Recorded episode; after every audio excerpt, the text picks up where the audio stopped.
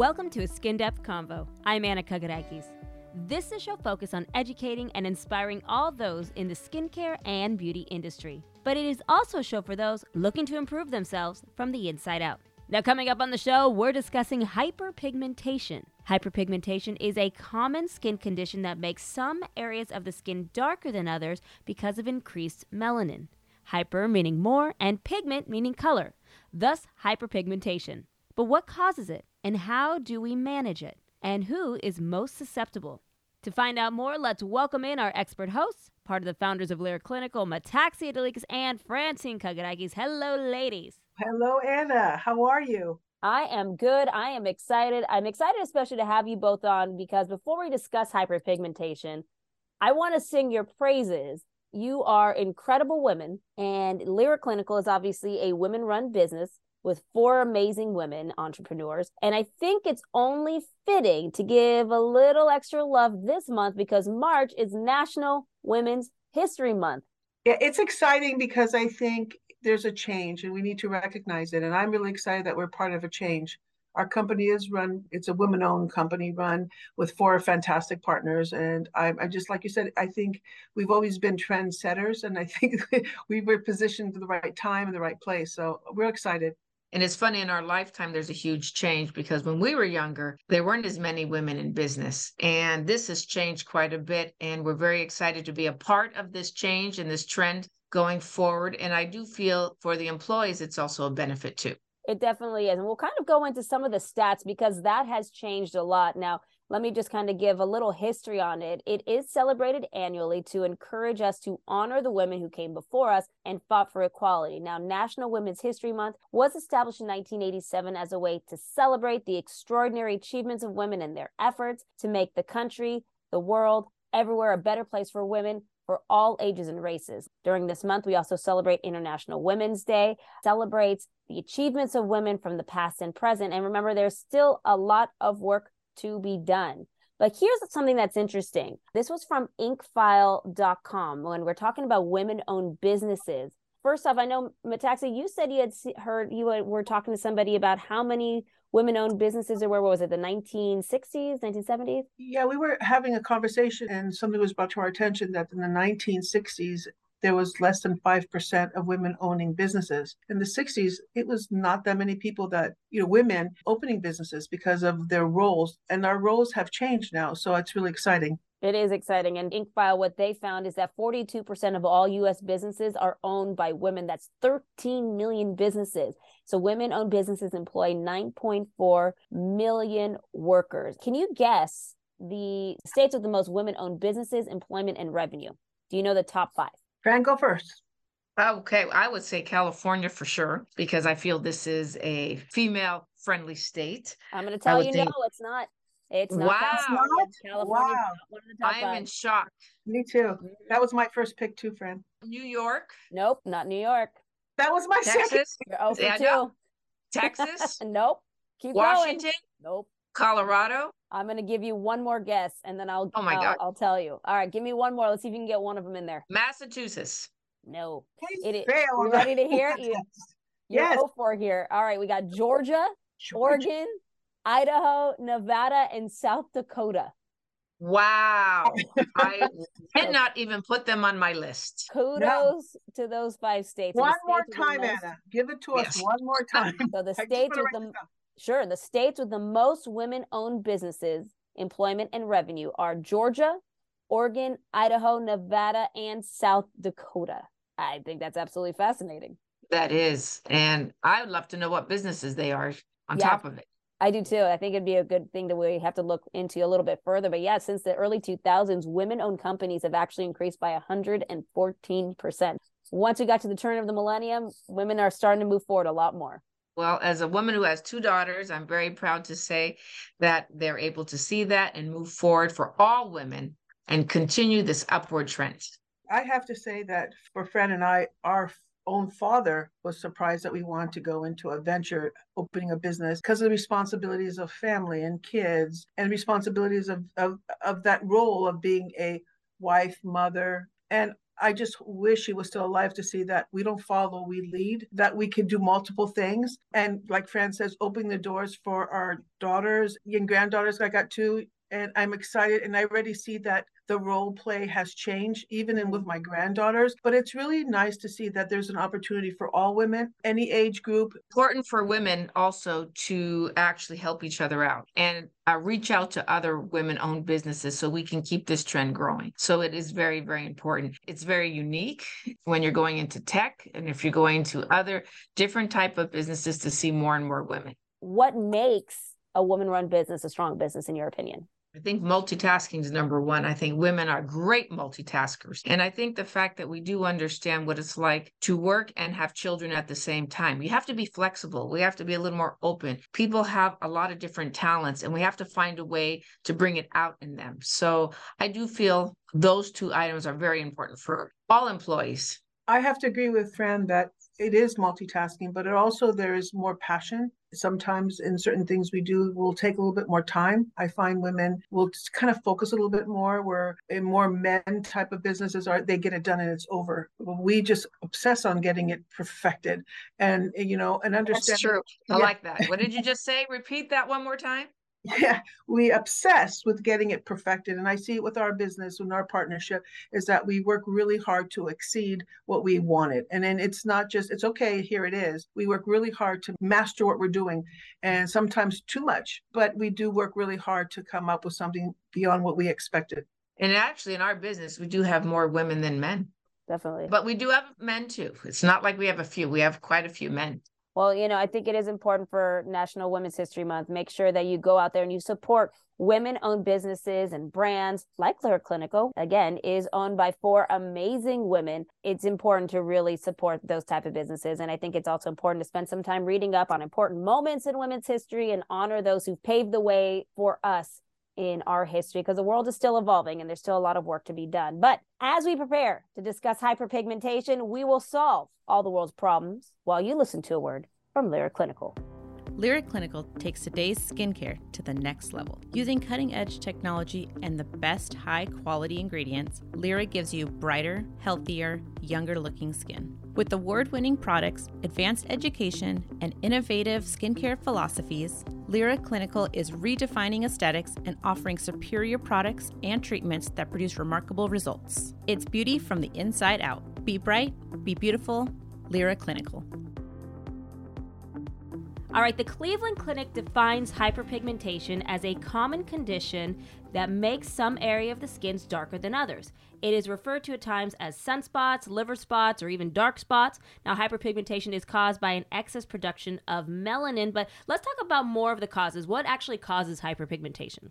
Well, being somebody who suffers from hyperpigmentation, what it is is too much pigment coming up to the surface. Pigment actually comes from melanin. Mm-hmm. And melanin, it's an enzyme that's inside of the melanocyte. It's actually there to protect the skin. This is one of the things that nature has given us to protect us from multiple things from UVA, UVB, from trauma to the skin. And when there's any type of trauma, pigment jumps up to protect the skin and it causes hyperpigmentation.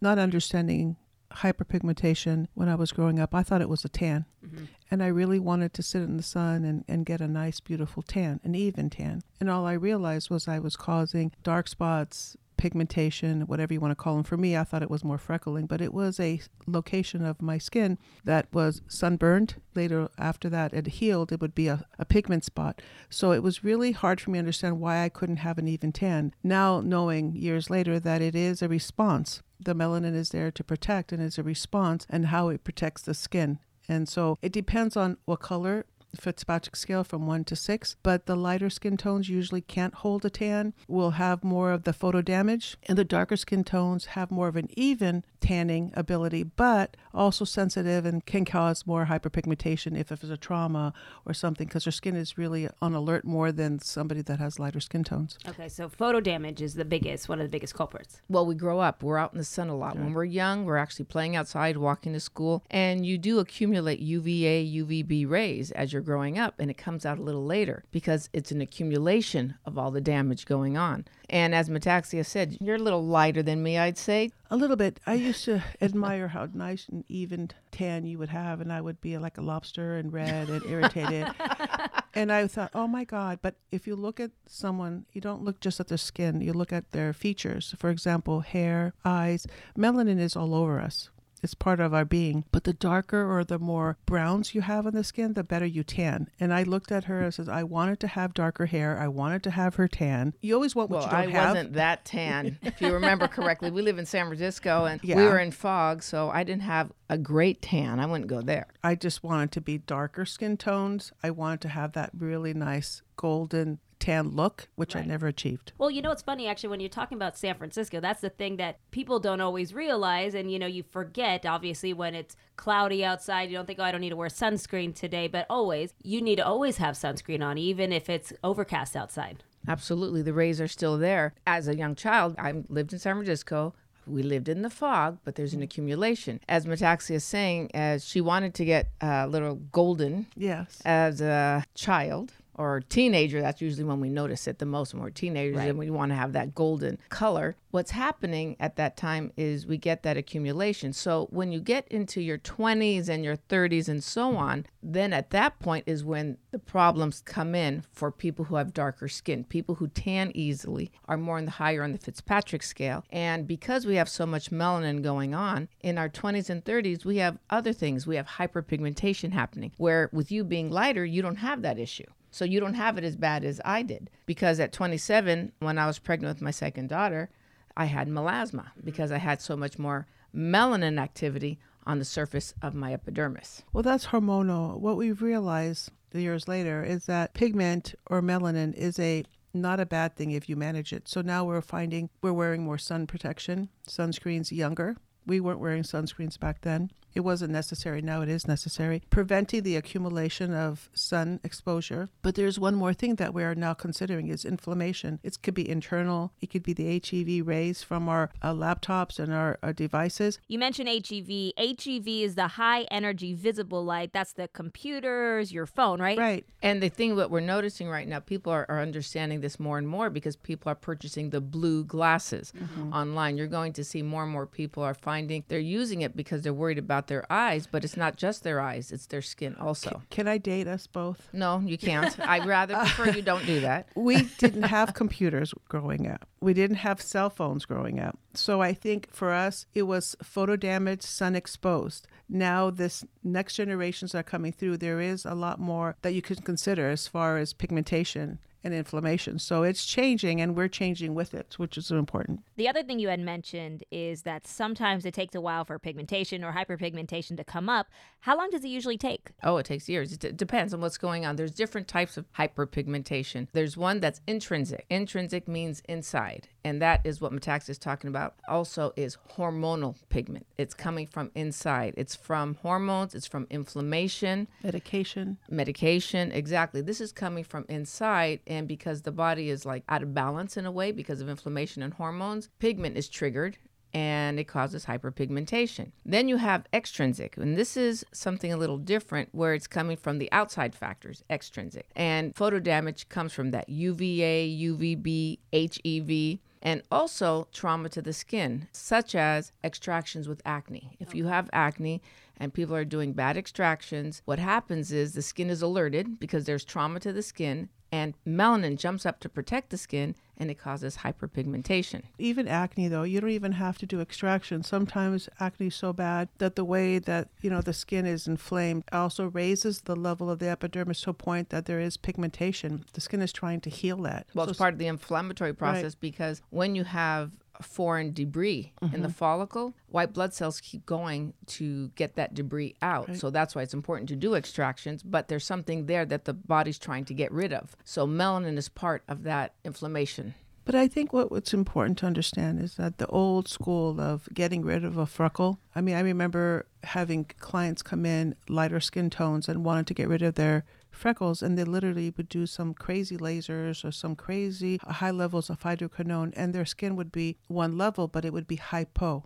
And that's what you don't want. When there's a hypopigmentation, that means that you have actually destroyed the melanin. And we don't want that because we want to keep the skin at its natural state. We want to respect the pigment, the melanin, and keep it at the epidermal layer. It's really, really important to respect it because if you maintain your skin and respect your skin as functions, it's not going to come up to the surface. You're going to keep it always in the lower level. But that brings us to the point, though, a lot of people with pigment go in to see skincare professionals and dermatologists and medical professionals. So they go in because they want to get rid of their hyperpigmentation. And a lot of times they use high percentage hydroquinone, which is too high, such as uh, four, six, eight. And this actually causes the rebound effect because it's too harsh. And again, melanin jumps up to protect and it causes more pigmentation. Uh, one of my neighbors came to me when I was first starting in the aesthetic industry and told me I can't get a tan. And she was a light skin tone. I would say a Fitzpatrick 2 on the scale. And I looked at her under the woods lamp. There was a demarcation on the jawline and I told her, your, your neck has a different color and your face has a different color. What happened was she went to um, a doctor and did a laser, CO2 laser, really harsh laser at that time. And her skin was totally on a even level, but it was hypo. It was more transparent. And she wanted to kind of get some color in her skin. Once she's done that, once you've gone past that line and destroyed that melanin, you can't get any more color from your skin. So she had a demarcation. Her neck was a totally different skin color, and her face was really like transparent and she had to start to wear makeup to make that even out. So it's really important to understand that, you know, our skin is an organ and it responds and it needs to be respected so that it doesn't lose the function of responding to trauma or responding to hormones. We just have to be sure that we understand it. And I think now we're understanding melanin and pigment and talking about it more openly so people are more aware. And that's true because so hydroquinone is one of the they called it bleaching agents. That's what mm-hmm. they usually call it in the industry. But there are so many more user friendly ingredients nowadays because we're a little more sophisticated than we were before. And we're able to use ingredients that the skin is able to tolerate. And the skin has great benefits, such as hexylresorcinol. And one of the new ones on the market, tranexamic acid. That is phenomenal. Great ingredient now for hyperpigmentation. Right. And that's an ingredient that, if you use it daily, you're going to see great results because it actually helps break up existing melanin or hyperpigmentation. There's so many new things that we're able to use that are much more friendly to the skin. You said something really important. It's not one treatment's going to get rid of your pigment, it's ongoing. And I think for us, and I'm putting a plug in for Lira, 98% of our line has brightening agents to benefit and keep the alarm from going off and keeping the pigment from jumping up to the surface. So it's an ongoing process. It, you know, we're living every day. We're exposed to elements every day. We are taking medications. We're exercising. We're causing our, our bodies to be challenge, why not have the melanocytes be relaxed? So it is an ongoing, and these new ingredients, uh, Tranexamic is really a fantastic ingredient to add to your home care. Being up to date on what's new in the market and keeping that melanin from you know, coming to the surface. Okay, so when someone comes in to talk to their skincare professional, how do they deal with the hyperpigmentation? What's the first step the skincare professional needs to do in how they manage hyperpigmentation? Skin analysis. First of all, mm-hmm. they walk in and the skincare professional needs to do a full-on skin analysis, look at the person, get a history, find out, you know, how, when did it happen? Did it happen through trauma? Is it photo damage? Find out what type of hyperpigmentation that you're dealing with. And then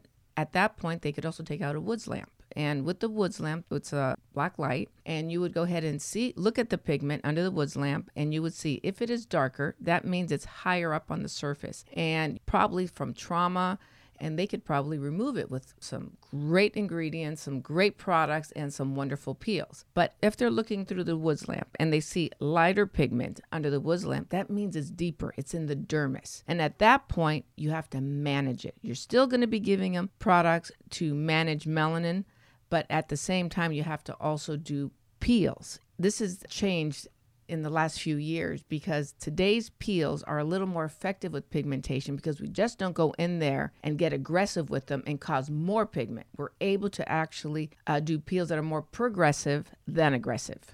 Well, the woods lamp, you brought up a really good point. The woods lamp is what you don't see visually. So you can look at someone's face and say they look fine. But when you put them under a woods lamp, you will see things that you would not have seen maybe later down the line. And you want to bring it to their attention because I look at my skin, I think, oh, I don't have any pigment. But if you take a woods lamp, you will see where a lot of my pigment is there ready to come up, ready It to sometimes scares people. When you look It under the does. woods lamp and uh, people see themselves, they realize, oh my God, Yeah. is this what's happening? And this is a great opportunity to actually show your patient or your client what's going on. And now they could understand why they need certain products and treatments. You know, when you talk about the woods lamp, I mean, do you see a progression where you have somebody the first time they come in to go into the woods lamp and they see a lot of hyperpigmentation, a lot of different pigment? Do you ever see it where you see a drastic? Yes. Do you see a drastic difference with the Yes. woods lamp? And what's really nice is that if you could document it and take a picture of it, probably three months later, doing the right home care and treatments in clinic, you will see a, a crazy improvement, really. And this is where there people can believe it because if you don't see it, it's not there. But when you see it and you see it go away, it's an improvement. It's a result that they're looking for. Because pigment is what I think number one ages us. You know, if you look at young skin, it's, it has a glow, but it's even toned, right? Mm-hmm. But when you look at someone that has no wrinkles, because right now we could help with wrinkles with dermal fillers and Botox, but if this canvas, the skin is not even toned, there is an aging factor. So the key to keep the skin even, make the surface look bright with a glow, but even, that gives you that ageless look. It's very important. And this is mm-hmm. why hyperpigmentation is one of the top reasons why mm-hmm. people come in because exactly what Metaxia's said, it ages us. When the canvas is not healthy and not hydrated and clear, then you see signs of aging. And I think what we're finding now is that sometimes in clinic treatments could get you ready for a vacation. And what it's doing is causing the skin to be at its best, the epidermis be at its best. We never did that before. We never did treatments prior to going on vacation. What you're doing is you're trying to get the skin really exercise and aligned properly.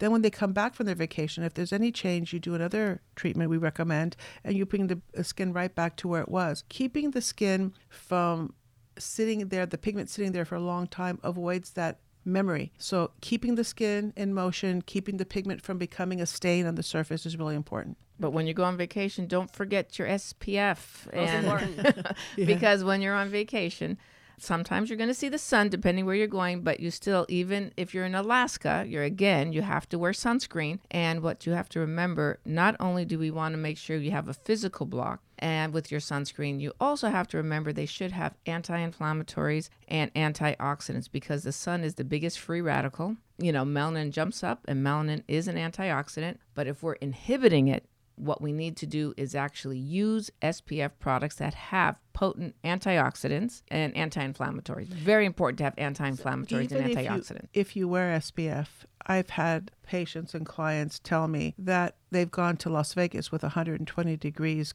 weather and their pigment became more to the surface. Heat is another thing that you have to be aware of. You could wear the SPFs, you could wear the hats, but also the skin responds to heat. So keeping your skin maintained is avoiding any kind of memory or any kind of pigment that's more resistant to a treatment or home care. Okay, and that's also diet as well, because you're also bringing up the antioxidants. The foods that you eat can also affect your hyperpigmentation. Absolutely. People don't think it is, but again, when mm. your body's inflamed, the inflammatory process Yeah. actually triggers melanin. And so you have to drink a lot of water, eat a lot of anti-inflammatories, a lot of foods that are healthy for you. And one of the things that is not is alcohol. So a lot of alcohol is not something that you should be doing, but once in a while it won't hurt. Yeah, just Well, a little. If you look Just at a the, if you look at the generation when Fran and I were in our twenties, fifties was old.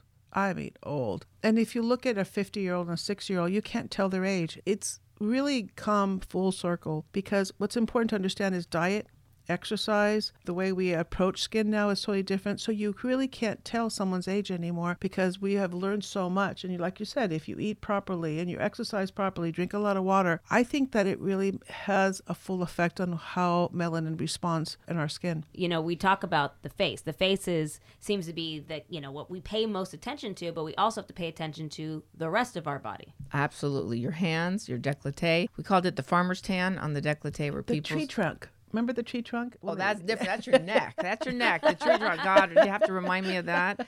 Uh, the tree trunk is how many lines you have is every 10 years. And so, you know, make sure you put those products down the neck because people are counting. Oh, I'm now gonna remember now every time. I oh, did. Gosh, tree trunk. How old am I? Ring to the tree. Right. But uh, what you have to remember is you do need to use sunscreen on your hands. And that's something people are noticing. And more and more treatments are on the hands. And then, of course, on the décolleté, on the arms. A lot of people do want to even out their arms because, again, photo damage on the arms. Mm. And so it is important to remember that your whole body. You have to worry about photo damage. Growing up, my kids would laugh when I would put my shirt past my. Still laugh because we still see you doing it. Yeah, if I forget to put SPF. I'm not your kid though. But I would drive and I would cover my hands because driving causes you a lot of exposure to the sun. And if I forget to put it on, which I do, and I'm really more conscious now than ever before, I would literally take my sleeve and cover my, you know, my hands. So I was driving. What are you doing? And I'm thinking, I'm just protecting my my hands. We've learned so much.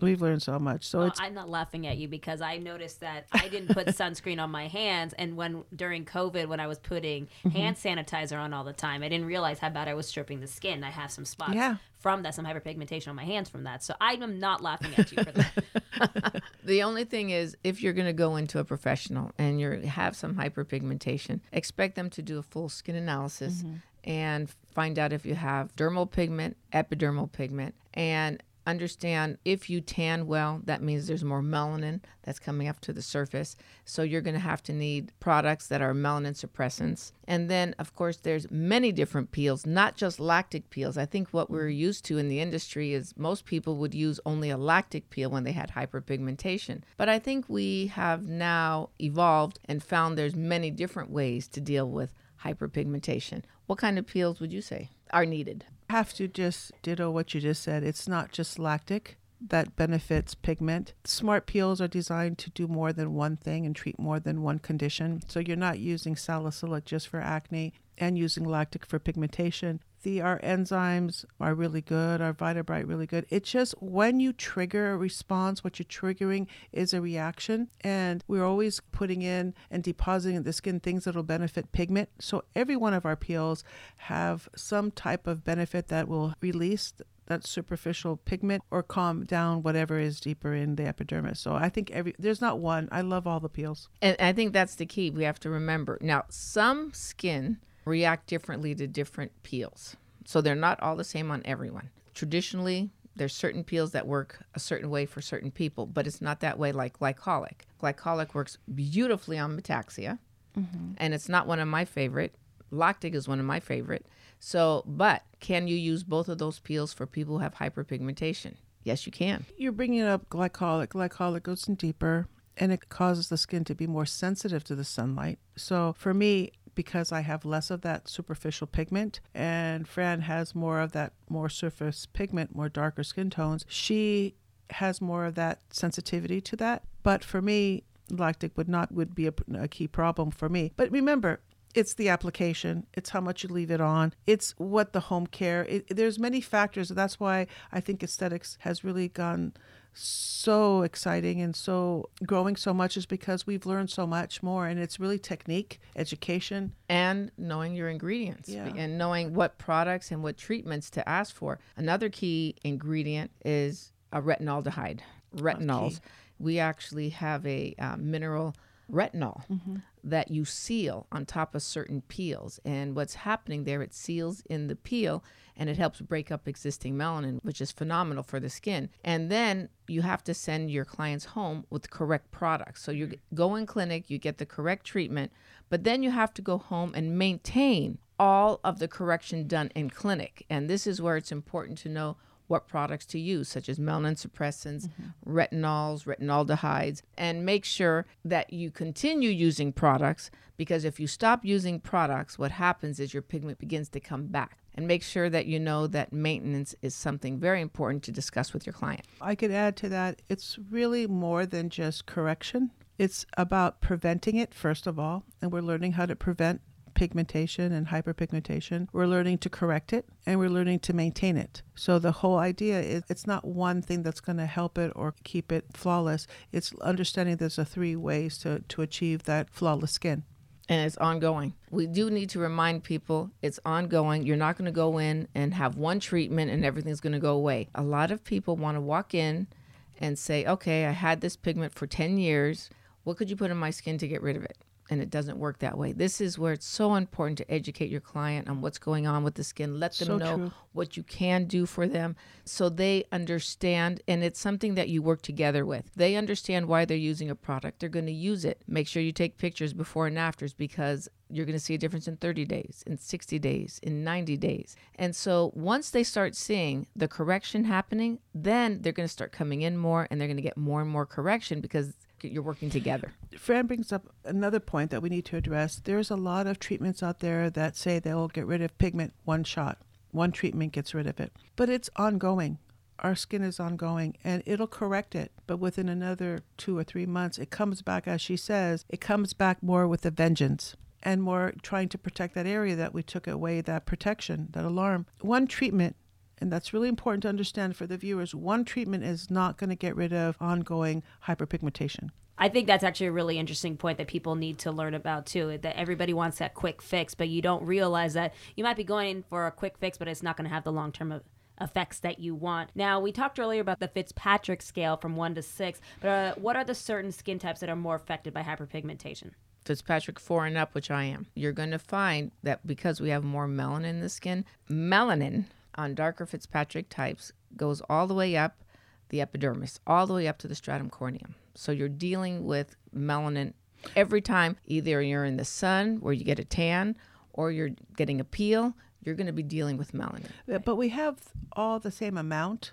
It's where they're positioned because I learned that too. We all have the same amount of melanocytes, which I did not know and it just depends on where it's positioned in the epidermis. Like Francine said, it comes up to the surface more. The alarm system is a little bit more sensitive, where on lighter skin tones, Fitzpatrick 1, 2, and 3, it's more down deeper in the dermal epidermal layer. But mine's larger.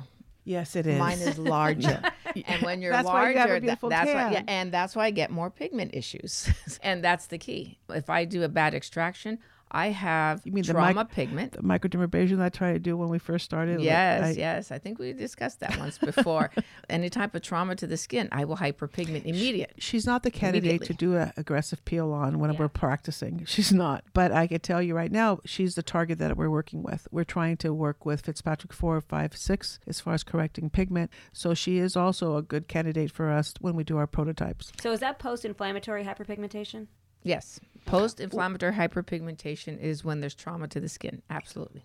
But you have to have a cause to get that PIH. There has to be a cause, and it could be a trauma, it could be an acne extraction. It could be a peel that was a little too aggressive for that particular person. I mean, there's certain people, as we're sisters, mm-hmm. and the fact that we cannot do the same treatments lets you know right there that everybody's different. I've seen waxing, upper lip waxing, and all of a sudden there's a shadow of pigment because when when they waxed, they didn't put an SPF on, mm-hmm. and that was again skin that was traumatized to a point. The alarm system went on, and that casting of pigment was there to protect it, but it wasn't addressed and it wasn't properly followed up. That goes back into the extrinsic versus intrinsic and how that all works. There's so many different factors that we talked about. Let's also discuss the difference, though. You talked about melasma. What's the difference between hyperpigmentation and melasma? Is it the same thing? Is it different? Actually, melasma is hyperpigmentation. It's just actually caused by hormones. And this is why it's usually in women, and you're going to see it on the cheeks, the nose, the chin, and the forehead. This is very It's difficult. rooted. It's really more rooted too. because hormonal and It's it's, in the in the dermis. It is a little more difficult, and if somebody is pregnant and they get it, usually that's when they get it. And when they get melasma, you cannot do these treatments, and you cannot use retinol on a pregnant woman. Right. And so this is where you're going to be doing more hydrating treatments. You're going to give mm-hmm. them SPF, anti-inflammatories, antioxidants. You're going to work with them to try as many preventative in-clinic treatments and products. But once the baby's here and you're stopped breastfeeding, go for it. Now you're going to be able to get in there and use a little more aggressive in-clinic treatments and start using melanin suppressants morning and night. sooner the better because it becomes a memory and she's right once you've you know you cannot correct pigment while they're pregnant hormonally you're all over the place but if you could get to the pigment after you breastfeed the sooner the better because you do have a chance for that to get released and sometimes it never goes away i mean there's no promise that you could get rid of melasma 100% you could you know reduce it No, my memory's there. I still have memory there and I still have to manage it. Yeah. And that's something that I know is there and I keep it at bay. Mm-hmm. So it's key that people have to remember that there's two ways of dealing with hyperpigmentation. You go in clinic and when you're doing the correct peels on people with melasma or hyperpigmentation or both, what's happening is you're actually lightening the outer part of the skin. But then you send them home and you're giving them products which are melanin suppressants. So it's breaking it up. Tranexamic acid, as we talked about a little earlier, helps break it up also.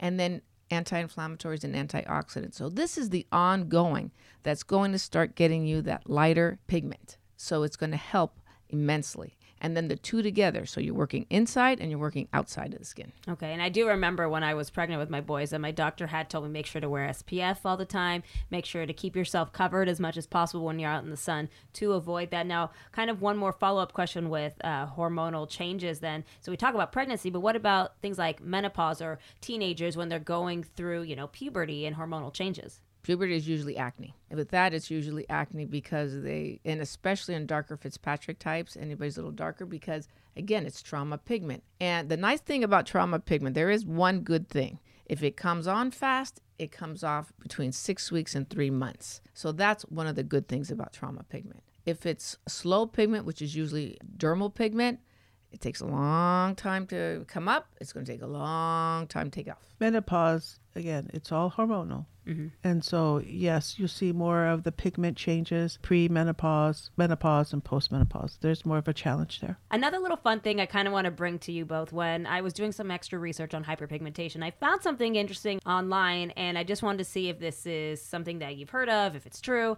Talking about the intake of hot food. Now, in the winter, the consumption of food like tea, coffee, nuts, spices, and alcohol generally increases, which causes your skin to become more red and irritated. A rise in the skin issues that causes hyperpigmentation. And they say also that the solution is that these foods should be consumed in moderation, while foods like avocados, tomatoes, berries, and yogurt should be consumed more frequently since they all aid to reduce hyperpigmentation. Similar, similar to rosacea, right? Sometimes when you have the inflammation, inflammation, you're right. Actually, right. Inflammation. Anytime you inflame uh, the skin, you're going to release melanin. So this is how important controlling inflammation is very, very important in skincare. Yeah, because if you have rosacea, they say watch the alcohol intake, don't eat spicy foods. It's an organ. What goes in also makes a factor to how the skin responds. Inflammation kind of causes pigmentation to happen sometimes. Metaxia brought up one other item here is that Lyra is 97% of the products. 98, 97, 98? 97, 97. We're going to have to do a count again and find out exactly because we just came coming out with another product. Yeah. So you're probably correct. It's 98. coming out in March, you're probably right. It is going to be about 98%. And what we have found is that